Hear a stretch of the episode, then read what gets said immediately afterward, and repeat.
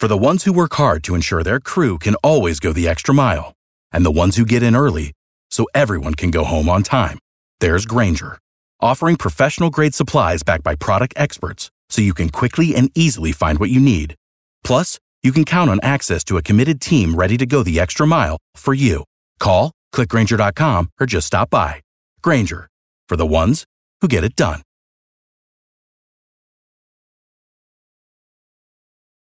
Every team, every topic, everywhere. This is Bleav.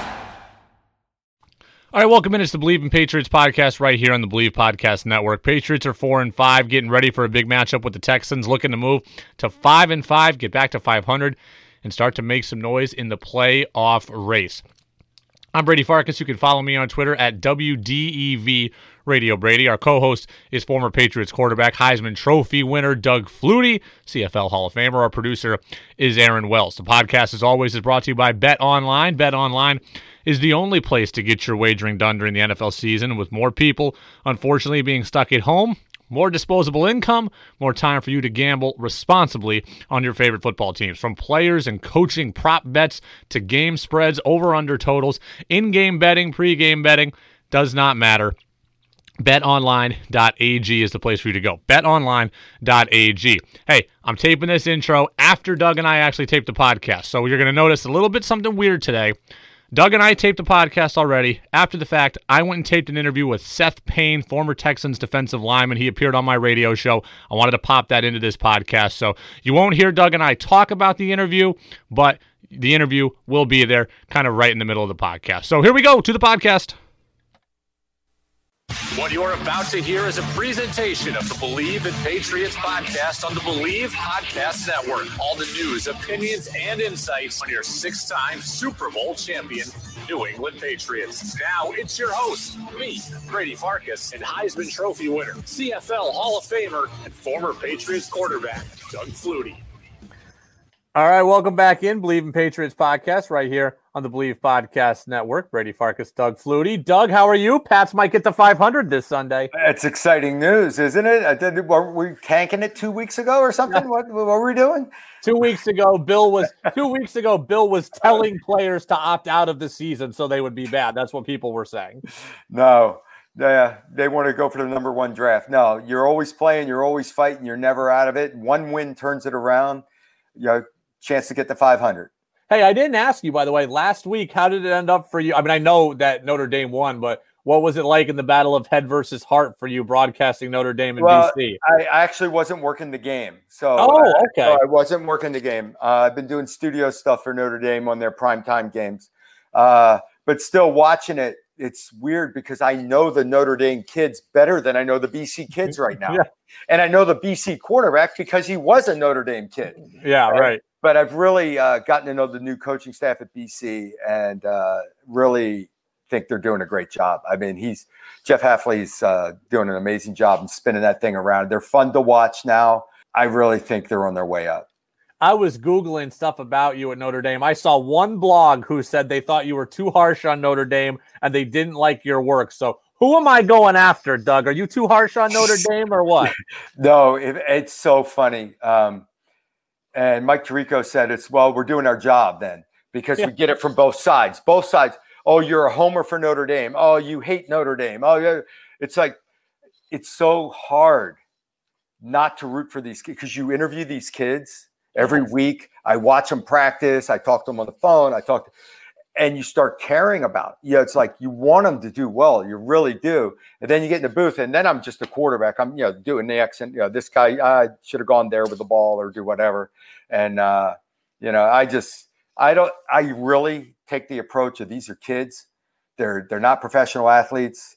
And uh, if I if I am hard on anyone, and I'm very rarely hard on someone, it's coaches. It's a coaching decision or a, a move, not on a kid for sure. Well, it's funny you say that because I'm glad to hear that because I get grief. So, like, I grew up a diehard Seahawks fan. I grew up in Seattle. I'm still a diehard Seahawks fan. The Patriots are my number two team. I rooted for the Patriots to lose to Seattle because I love the Seahawks that much. But I've lived in New England now for the last four years. I've covered the Patriots for the last four years. I've been to three of the last four Super Bowls at Radio Row, like we kind of talked about in the last episode. and you start to talk to people and get to you know talk to people like you and I've talked to Lofa Tatupu who played for the Seahawks but his dad mostly was playing for the Patriots. Like so you get to hear you know Mike Haynes I talked to like so you just get to meet people from Patriots history. Yes you begin to develop a a a like for them. So I'm glad that you also go through this because I got criticized too for being a flip flopper recently uh you know saying I like the Patriots. No you got it you know when it comes to actually looking at a game though you know I mean I I honestly I don't want any, I don't want any player to be the guy that drops the ball, yeah. or fumbles or crucial turnover, or the made the big mistake. I just cringe because I know I've been there. You know, you're that guy. So I I root for them all not to make the big mistake.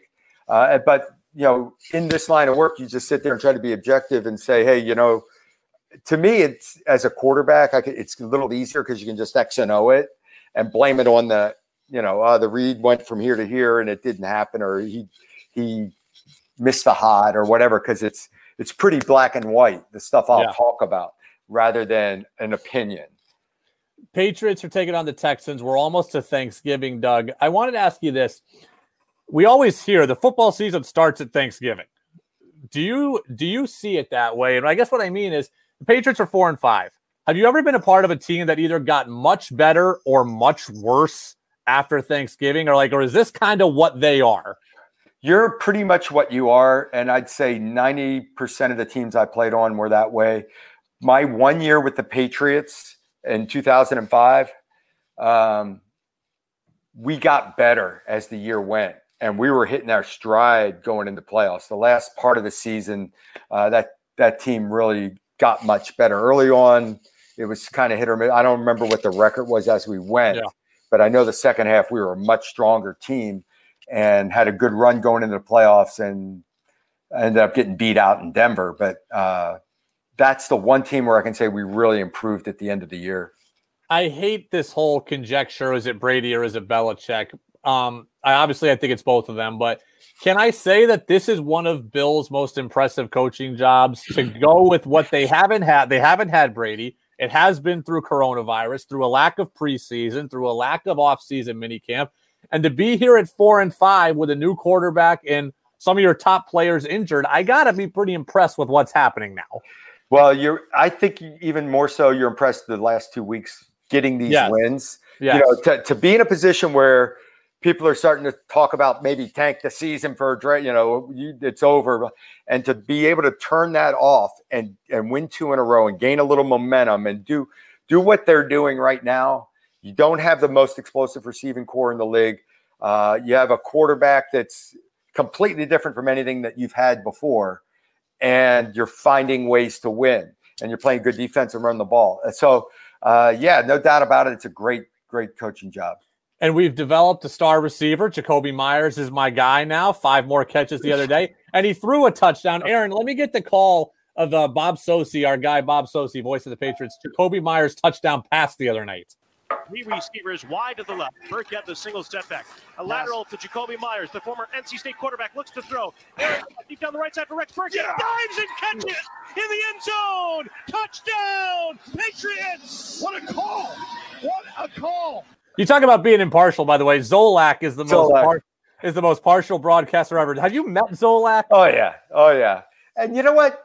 On your local broadcast, go for it. I, you know what? I love Jerry Remy with the Red Sox. Yeah, you know, it's it's you, you're primarily talking to a Patriots audience anyway. It's okay.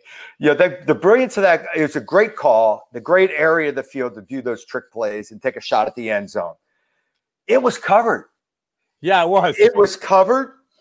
Uh, he gets hit as he throws a wide receiver. First of all, when you get a chance to run these plays as a wide receiver, they're throwing the ball no matter what. All right. I it's if a receiver gets these guys have shown great discipline. And I think Bill and Josh McDaniels have, you know, back with Julian throwing it or Julian Edelman, you know, the different passes. They've shown pretty good discipline at times of not throwing it because normally they will throw it no matter what. This was a ball that I thought as a wide receiver throwing, you don't throw it because the guy's covered. Yeah. He put it in a great spot, and you've got a running back. Was it Burkhead? Yeah, Burkhead. Making a diving catch in an end zone with tight coverage and comes up. It was amazing. And Meyer got hit as he threw it and was falling out. Yeah, it was uh, it, it was pretty fascinating and an amazing execution of a play. I liked the play call because Meyers used to be a quarterback. You've said on this podcast you like trick plays. The team that runs the trick play first wins the game. You like the aggressiveness. Do you like trick plays that force guys into things they're not usually comfortable with, though? Like Meyers was a former quarterback, so I'm okay with it. If that had been a running back who threw it, would you have liked it less? Uh, that particular one, definitely. That's not the type of uh, running backs can run uh, your favorite play toss sweep into the boundary. Yeah. Right. Yeah, yeah of course. right. Toss sweep into the boundary and then pop up and dump it over their head to the tight end that slipped to the corner of the end zone wide open. Right. Okay. That is something right in front of you. It's yes or no. And you can tuck it back under and get two yards or get a you know minus one, whatever, and play safe. This was a ball that you're going to throw all the way across the field. You're going to, you might have a rush because you got to hold the ball for a second. There were a lot of elements. So you don't do that with anyone that's not, hasn't been a quarterback, Julian Edelman, or in this case, My, Jakobi Meyers. Did you, uh, were you on the Chargers at the point when LT was throwing touchdown passes? Were they doing yet in San Diego with LT uh, when you were there?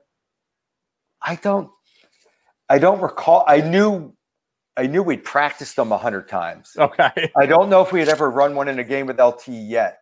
I don't. I can't. It, it's not popping up that he threw one in a game while I was there. But uh, when I remember. Yes. When he set the record for most touchdowns in a season, he threw touchdowns that year. But I don't even remember if that was with you or Brees or Rivers. I, probably a Rivers thing. Um, Patriots Texans though coming up this week. Romeo Crennel's the acting head coach for Houston, taking over for Bill O'Brien. Was Romeo Crennel in Foxborough when you were in Foxborough? Yes, he was. He was around. Um, he left, I think, during my year. Actually, no, he wasn't when I was there. Okay. I knew Romeo from just being around the Patriots a lot and being a New England guy. So I crossed paths many times. Um, but no, he I think he had gone to the Jets. He went to the Browns and became the head coach there. Um, and then he ended up getting back, you know, Texas, maybe the Chiefs at one point he's part of a long line of failed Patriots assistants who have gone on to be head coaches. And, you know, him and Charlie Weis at Notre Dame didn't work out, and Matt Patricia's not worked out so far in Detroit. But Joe Judge seems to be doing a good job in New York, and then Brian Flores seems to be doing a great job in Miami. So maybe the narrative is starting to change. I guess I just ask you, how hard is it to replicate what's in Foxborough somewhere else? You need you need to do what is right for your situation. That's the problem. You can't just replicate it. You can't take that. You can't. You don't have Bob Kraft as an owner. Yeah. You don't have the facilities that the Patriots have. You have different facilities. You have a different GM that's drafting a certain way and has certain type of guys. And this is what you come into. And you've got to win in your first couple seasons or you're gone. So you're not right. going to change the 50, I don't know how many guys they have now, 110 man roster with, with COVID. Um, you know, it just you have to be able to look at your situation, evaluate it, and go forward. Like Bill did this year with a different quarterback. You know, it's every every year is different. There's you, know, you can try to have you have a um, you have a protocol or a mindset and a way you do things in a Patriots way or a way you do it, but you have to be flexible and adjust on the fly. This year, particularly this year with COVID, the variables with players in, players out, uh, the the putting off of a you know postponing games and not, and just being able to be flexible. That is not what NFL coaches are about. They are yeah. not flexible. So this has pushed a lot of coaches. I also think it's really hard to be that kind of coach and develop that kind of system in today's NFL. It's just a different kind of player. And by and large, you need a different kind of coach. I think Belichick and Nick Saban get away with being the old gruff coach because they've won so much. They're grandfathered in because they've won so much. If you haven't won anything, it's very difficult to come in and just try to act like Belichick or like Saban. I don't think players respond to that unless you have rings to back it up. No doubt about it. That's a lot of credibility when those guys walk in the room and they know Bill Belichick is the head coach and you've won six Super Bowls and you've been to 105 of them. Um, they know, hey, if I listen to this guy, if I buy in, good things are going to happen. And that's the hardest part as a head coach, whether it's college level, pro level, anywhere, is getting new guys to buy into your way of doing things and getting the whole team on the same page. You know, when you have a coaching change at a college level and the underclassmen now are doing it his way and the upperclassmen were the old school guy or in pro ball where you're going to a team and this guy's coming you got to get everyone to buy in everyone has to believe that if we do it the way we're being told things are going to work out and positive things are going to happen once they do then good things start to happen not to toot my own horn but i guess to toot my own horn it's funny you say that or ironic you say that because – I was following the Giants a lot this offseason because of the region of the country that I'm in. We also have to talk a little about the Giants. So Joe Judge comes to New York and he creates this Belichick style culture, and it's really hard, and they're having hard practices, and guys are running laps when they drop passes or whatever. And I thought, you know what? The young guys who are impressionable and are coming from college, they're going to buy in. That's what they're used to. The one guy who worried me was Golden Tate, guy who has been around for a decade, has won a Super Bowl, has gotten a big contract if the team is losing, Tate was the one guy I thought that could ruin the whole thing. And what did you see a couple weeks ago? The Giants sent him home, didn't allow him to travel to Washington. He was disgruntled. I was like, I was right on the Golden Tate thing. And he might be a great guy, and you probably know him from Notre Dame, but he was the guy as the veteran I could see not buying into what the new tough coach was selling. I went out to I went out to San Diego at the end of my career, and um, you know, I was I had a mindset of how I what I knew the things I was good at and how I could be successful. And Marv uh, Turner, Norv Turner. Yeah, yeah, Norv Turner. Yeah, I'm getting old. Norv was my offensive coordinator. I love Norv, and things went great. And then we did a changeover. There was a coaching change, and then I've got to learn new ways of doing things. And I've got a young, uh, overly excitable quarterback coach and we're doing these drills. And I just remember one day we're out there during the off season, we're jumping rope and they got a stopwatch, a clipboard, and a notepad, you know, and we're taking notes of how many touches per 30 seconds and how quick can you do that. But uh, and finally I took the rope, I threw this, give me a ball. let's go throw, let's go throw. I said, you know what jumping rope does for you? It gets you better at jumping rope. Give me a ball. And you know, it's just that's yeah, I was setting my ways. Welcome back. It's the Brady Farkas Show right here on WDEV AM and FM and WDEVradio.com. Patriots have me excited again. Two weeks ago they were tanking. Now they're on the uh, the edges of the playoff conversation. Four and five, big matchup coming up with the Texans this Sunday. To get a little perspective on that matchup from the Houston side of things is former NFL defensive lineman, 10 years in the league, Jaguars and Texans. It's Seth Payne. Seth, how are you? I'm doing well, man. I'm uh, I'm looking forward to this game in which Vegas has finally come to its senses and and removed the Texans as three point favorites uh, on on Sunday evening and made the Patriots the favorites now. this this makes more sense in the universe in which we live. Well, uh, we're looking forward to it because again, the Patriots are on the outskirts of that playoff conversation. I guess from your perspective, what's happened to the Texans because they shouldn't be as bad as their record indicates they are. Except Okay, you know that's that's exactly correct. Given conventional wisdom of the last decade in the NFL, which is, hey, if you've got a good quarterback, your quarterback is good for at least six, seven, eight wins a year. And I think uh, a few teams are kind of testing that this season.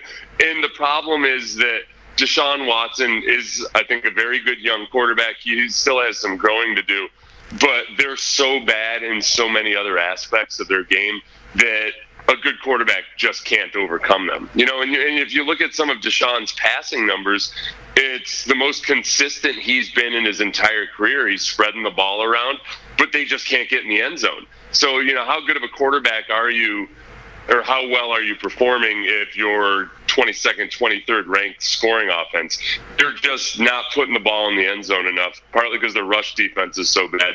Um, and then on defense, you know, this is a team that blew that lead against the Kansas City Chiefs in the playoffs, let the Chiefs score seven straight drives, and the defense didn't get any better in the offseason. And, you know, J.J. Watt got a year older.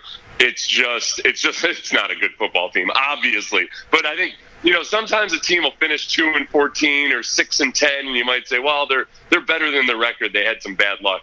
If anything, the Texans have had good luck to make some of these losses one one score losses instead of blowouts. The DeAndre Hopkins trade has made the Texans a, a laughing stock around the league, nationally at least, or, or for fans at least. But is that really the problem with this team, or is it just one of several problems? Um, it is. It's a huge problem. And, and look, part of the problem is that, uh, like we said with the scoring, um, De- DeAndre Hopkins just attracted so much attention, and safeties were always playing, you know, rotated over to him over the top. Um, it just created so many opportunities for other people that he he helped the offense produce above and beyond what his individual contributions were. And this year, you know, one of the theories coming into it was, well, maybe Deshaun will be a better quarterback now because he doesn't have DeAndre as a safety blanket. You know, maybe he'll spread the ball around. And I think you could argue that Deshaun has done that in some respects. He's become a better, more well rounded quarterback because he has to distribute the ball more evenly. But what they're not doing is moving the sticks. You know, they're not they're not converting third downs well at all this year. Whereas last year, DeAndre really last year was a, a, a real chain mover. Um, you know, he became their go-to guy on third down where they'd throw it to him at the sticks, and he got a lot of first downs for the Texans. They're just not doing that anymore. So you take you take a guy who's capable of making a play like you did at the end of that Cardinals yeah. game on Sunday night, and you're moving him from a football team. You're you're not going to be a better offense. I don't care what your underlying philosophy is. It's going to make you worse. Former NFL defensive lineman Seth Payne with us here on the Brady Farkas Show, WDEV AM and FM and WDEVRadio.com. Now a radio host at Sports Radio 610 in Houston as well, so he's tuned in to the Texans as well as anybody. Um, have the Texans tried too hard? to replicate what the Patriots do. I mean, I look at this matchup, and the Patriots' footprint is all over the Texans. From Bill O'Brien as the former head coach and executive to Jack Easterby in the front office to now Romeo Crennel. It just seems like they've been chasing what the Patriots are. Am I right on that? Yeah, you're you're 100% right on that. And I think that O'Brien did at least one thing right compared to some other Belichick disciples. He never tried to imitate Bill Belichick's personality. I think that you know whatever rough edges Bill O'Brien has are Bill O'Brien's rough edges hmm. since I'm guessing he was a child. You know, he's got a he's got a temper that was temperamental by New England standards. It's he's he's that guy. Um, but he also had a more human side to him, I think, than Belichick shows in his press conferences, and we would see that side of Bill O'Brien. So I don't think he was trying to be over the top in doing what Bill Belichick did. But I do think that he was trying to replicate a lot of the things that Tom Brady did in that offense. And I think the the thing that poisons a lot of coaches coming out of New England, and the thing that I don't think they can understand when they are in New England and when they leave, is just how many simple, boring things that Tom Brady does that no other quarterbacks can do. And I think they sometimes get lulled into thinking, well, you know, it's the system that makes Tom Brady so good. Sure, sure, Brady is smart, and he, but he knows how to run the system. When no, you, you cannot extricate Tom Brady from that system because nobody else, including Peyton Manning, including Drew Brees, including Aaron Rodgers, is as good at diagnosing what a defense is trying to do and getting the offense into the exact right play for that defense. This this notion of a game plan offense where you can change from week to week like a chameleon. You don't even have to have a bread and butter play on offense because you're you're just going to attack that defense's weaknesses. That is not a New England offense. That is not a Josh McDaniels offense. That is a Tom Brady and a Tom Brady alone offense. And yet O'Brien would try to do that, and that's why they they, they tried Brian Hoyer. Yeah. They thought, hey, maybe Ryan Mallett because he because he sniffed Tom Brady's jock for a while in New England. No, you can't do it. You, you just can't do it unless you're Tom Brady. You know, um, I think this game is going to be boring. I think the Patriots are going to win, but I look at the Patriots and I say, okay, they run the ball best. That's what they do. They're third in the NFL in rushing. Cam Newton can run the ball, and the Texans are last in the league in rush defense. I don't think the Patriots are going to win by blowout because I don't think they have the personnel to do that. But I do see 10 play, 86 yard drive, a bunch of rushes down the field. Do you see it being that easy to churn yards on the ground as I do? Yeah, uh, and uh, you know, if anything, last week the Texans held on for a little while, and it looked like, hey, maybe the run defense um, won't be as bad as as we think it could be. And then by the fourth quarter, Nick Chubb and Kareem Hunt just went wild and doubled their rushing production in one quarter from the previous parts of the game. Um, they they just they don't have enough players. The Texans don't. Um, they don't play with discipline. The linebackers are really horrendous in coverage. The defensive backs aren't any better in coverage. They're they've got some serious issues on defense. Um, so the new defensive coordinator Anthony Weaver has tried every different way to disguise these things, but it's just really hard to disguise. So I think that this this could very much end up being a vintage Cam Newton game. And when you look at the way he was able to run and move last week, where he looks like he's getting to be more like himself, I think he's he's going to run wild versus the Texans. And this could get really ugly. This could be this could be one of those games where the Texans only have 20 minutes time of possession. You know, Patriot fans are looking to see the Pats do something through the air, and I don't know that they'll need to this Sunday. But you look at their wide receiver productivity. No wide receiver except for Jakobi Meyers caught a, caught a pass on Sunday night against Baltimore. They just aren't very good in the pass game. Is this a game where they could get right in the pass game? I think they could get close to right.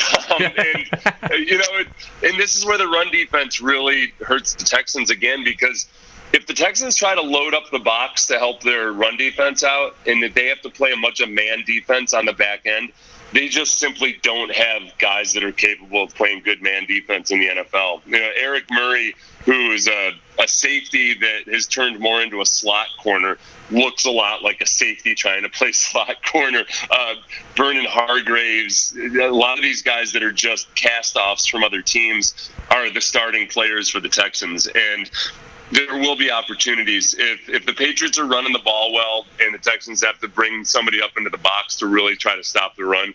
That's where Cam might really take advantage of the Texans with a with a deep shot. The the play action as well um, has been really tough. So conventional play action where the quarterback isn't a Cam Newton is bad enough for these Texans. the linebackers bite on it really hard. So when you add Cam Newton to the mix, uh, yeah, it, it's it's going to be really interesting.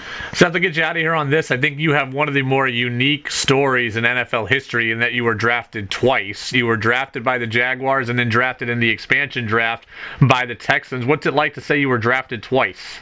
Oh, um, it was cool because the second time I was drafted, the the Texans went all out for the expansion draft. they set up like a miniature, uh, like a miniature Madison, Madison Square Garden at the convention center in Houston. So they brought guy.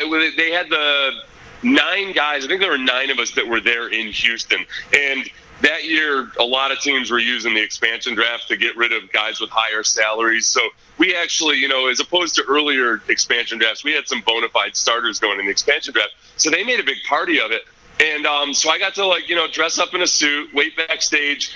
They announced my pick, and I walked out, and I was introduced by ZZ Top because they're, uh, they're they're a Houston band down here, and uh, it was kind of cool. The crowd was there and everything, so it was almost like you got the treatment of being a first round draft pick when you when you were getting picked eighth or ninth in the expansion draft. And as I recall, first first game for the Texans was a win over the Cowboys, right? First game in history.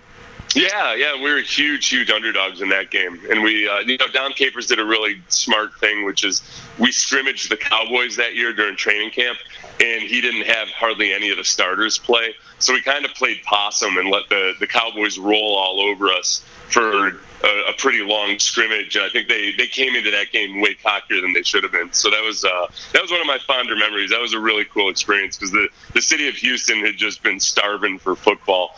I know I, if I would have told them that in two decades they'd trade away one of the most beloved wide receivers that ever played in the city, maybe they would have felt different. But we didn't know that then. We were innocent. I'm going to get you out of here on a totally out of left field question because I was actually ranting about this the other day and I got into it with somebody on Twitter. So I'm going to ask you. I I am a notorious like if a city, if a team leaves a city, I don't like to see that city wear the throwback jersey. Like like I don't want to see the Nationals wear Expos jerseys. Like I, I don't want to see Oklahoma City wear Seattle Sonics jerseys. If if the Tennessee Titans wore Houston Oilers jerseys, how would that sit with the people of Houston? Because I understand that the Oilers or that the Titans actually were the Tennessee Oilers for a year. I, I get that. It's not as egregious as other things, but I've always thought that the that the logo and jersey should stay with the city. So do you think it would be more appropriate for the Titans to wear Oilers jerseys or if the Texans someday wore Oilers jerseys? That's actually, you know what, during slow periods, uh, sometimes that'll come up. You know, should the Texans buy back the Oilers colors um, to be able to use on their throwbacks? There are a lot of fans that want them to, and it's it's tough. I really, I, I more like the color scheme and everything than I care about like the Oilers' history. I'm I'm more inclined to say if the new team rebrands and takes on a new name, you know, the, so the Titans have a completely different name, pretty much a different color scheme, even though they've incorporated some of that Columbia blue in there. Then yeah, by all means, let the previous city take take on the colors. I'm I'm all for that. All right, good. Well, I'm glad you are a logical person, unlike other people that I deal with. So, Oh, they, so they want they want it to be just no, you're completely dead to me. yeah, they just let. Well, no, other teams just let you know. Other cities, they're like, oh, we just like nostalgia. You know, the Colorado Avalanche are bringing out the Quebec Nordiques jerseys, and I'm like, if I'm a Quebec Nordiques fan from way back, that's not that's not fun to Oh. me. Yeah, yeah, okay, I get it. Yeah, I don't like that. I, that's a that's a little bit of a spit in the face. I don't. Uh, yeah, I don't. I don't like that at all. So that's why I'd want to see Oilers jerseys worn by a Houston franchise rather than by the Titans. But I know it was way out of left field, but I had to ask you. So No, no. Yeah, well, it was the correct opinion you had, so Good. it wasn't out of left field at all. Seth Payne, former Texans lineman, uh, defensive lineman, former Jaguars defensive lineman as well, radio host 610 Sports Radio in Houston. Uh, Seth, we appreciate it, man. We'll do it again. Hey, my pleasure. Anytime. Um, as far as an opponent spotlight, Aaron, just for fun, give me the opponent spotlight sounder here. Opponent spotlight. I really want to watch Deshaun Watson because I always want to watch Deshaun Watson. I think he's fun to watch. I think he's a great leader. I think he's got a great personality. Um, he had his best wide receiver taken from him this offseason when Deshaun uh, when DeAndre Hopkins gets traded to Arizona. You as the quarterback, how do you feel when your top weapon gets dealt or taken away? What's going through your mind right now? you know you you feel handcuffed you feel uh betrayed almost because you know it, it's and i'm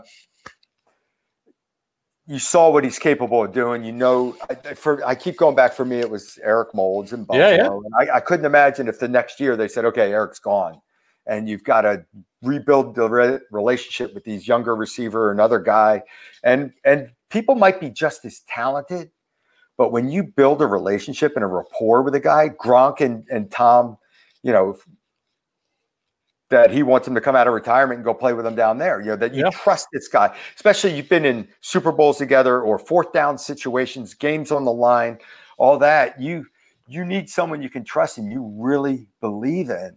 And uh, it takes a while to get to that point, and it's frustrating. Now you, you have no choice; it's over, and you take what the new group is, and you go forward and you try to build it again. Um, but it's like starting over. you know, we saw DeAndre Hopkins' talents this weekend with Kyler Murray, the Hail Mary play, the Hail Murray, they're calling it, that helped him beat Buffalo. And what a, I mean, that's a great win for Arizona because it helps the Patriots and gives Buffalo a, a game back towards the pack. You had arguably the most famous Hail Mary of all time, the pass to Gerard Phelan. What was the year? 84? 84. Okay, so it's a game against Miami, and I, I got to ask you, it's probably among the most iconic college football plays in history. When it happened, did you know it was going to be as famous as it was? No, we didn't. Um, we had completed one at the end of the half against Temple earlier in the year. Hmm. And uh, we threw that one at the end of the game. And going into the play, we thought, you know, you you got a real shot here. You know, it, it didn't seem like a wing and a prayer. It seemed like we had a shot. Yeah, And then all of a sudden that happens, right? So it happens. Celebration in the locker room, on the bus, the flight home. All, we land at Logan Airport, and there's like thousands of people at Logan Airport. Now, this is Boston College football. This isn't the New England Patriots. It's not the Bruins. It's not the Red Sox. It's Boston College football, and it's a pro sports town. And there's thousands of people at the airport. That's when it hit us. This is a little bigger than we thought. This is about a two pounder You know, this is this is carrying its way. This is going to last. What what ended up what made ours so big was it was Thanksgiving weekend. It was mm. the most watched game of the year.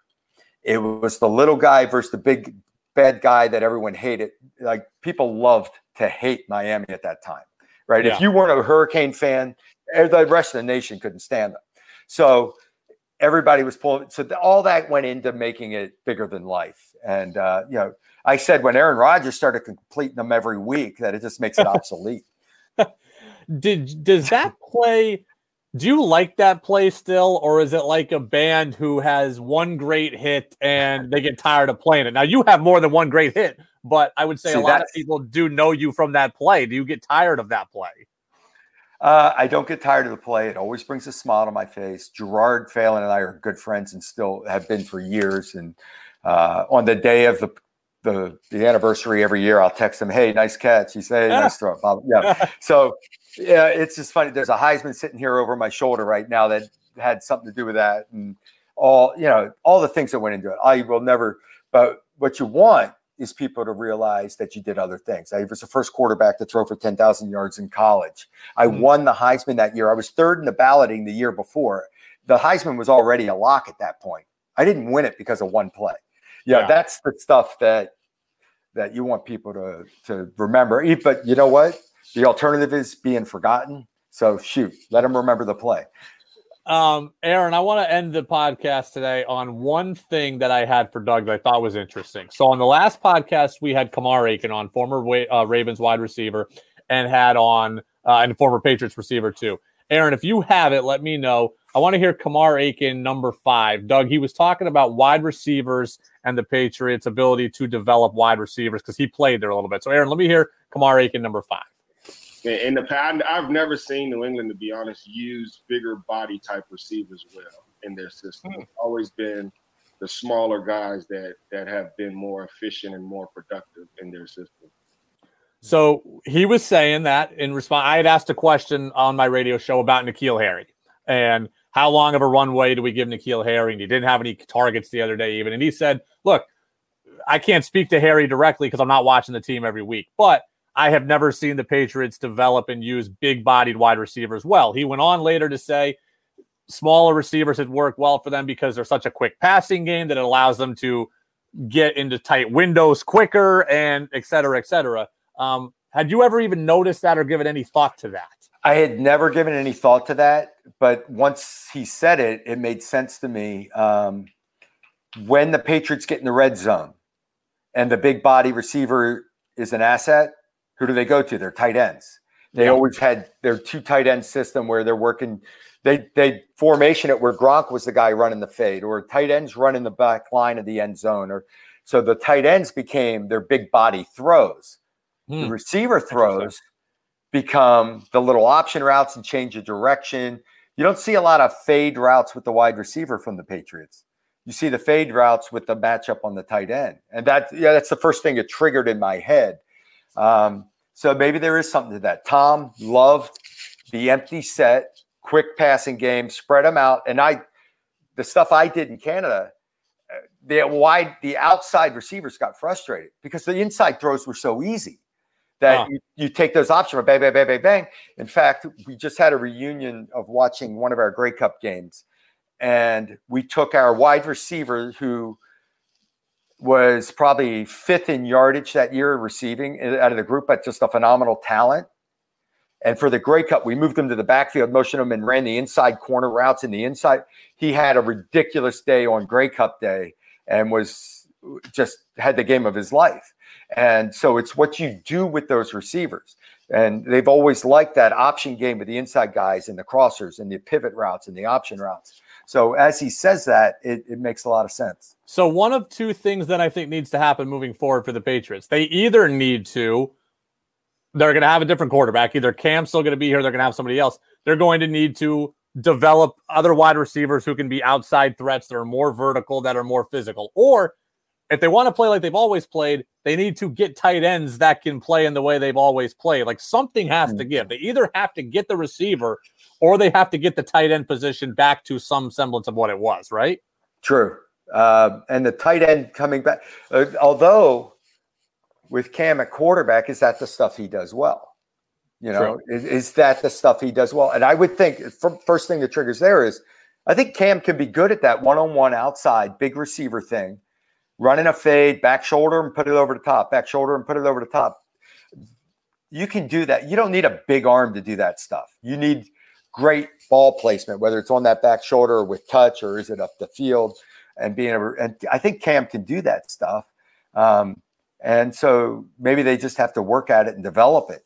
Um, they've, you know, they've always used tight ends in that position in that role in the past. I leave you with this. I was amazed by this. I was talking to uh, Eric Eager over at Pro Football Focus recently, and he tracks all the data and everything. And he said that quarterbacks need to be able to get rid of the ball in two and a half seconds or less. That's how quick you want it to be.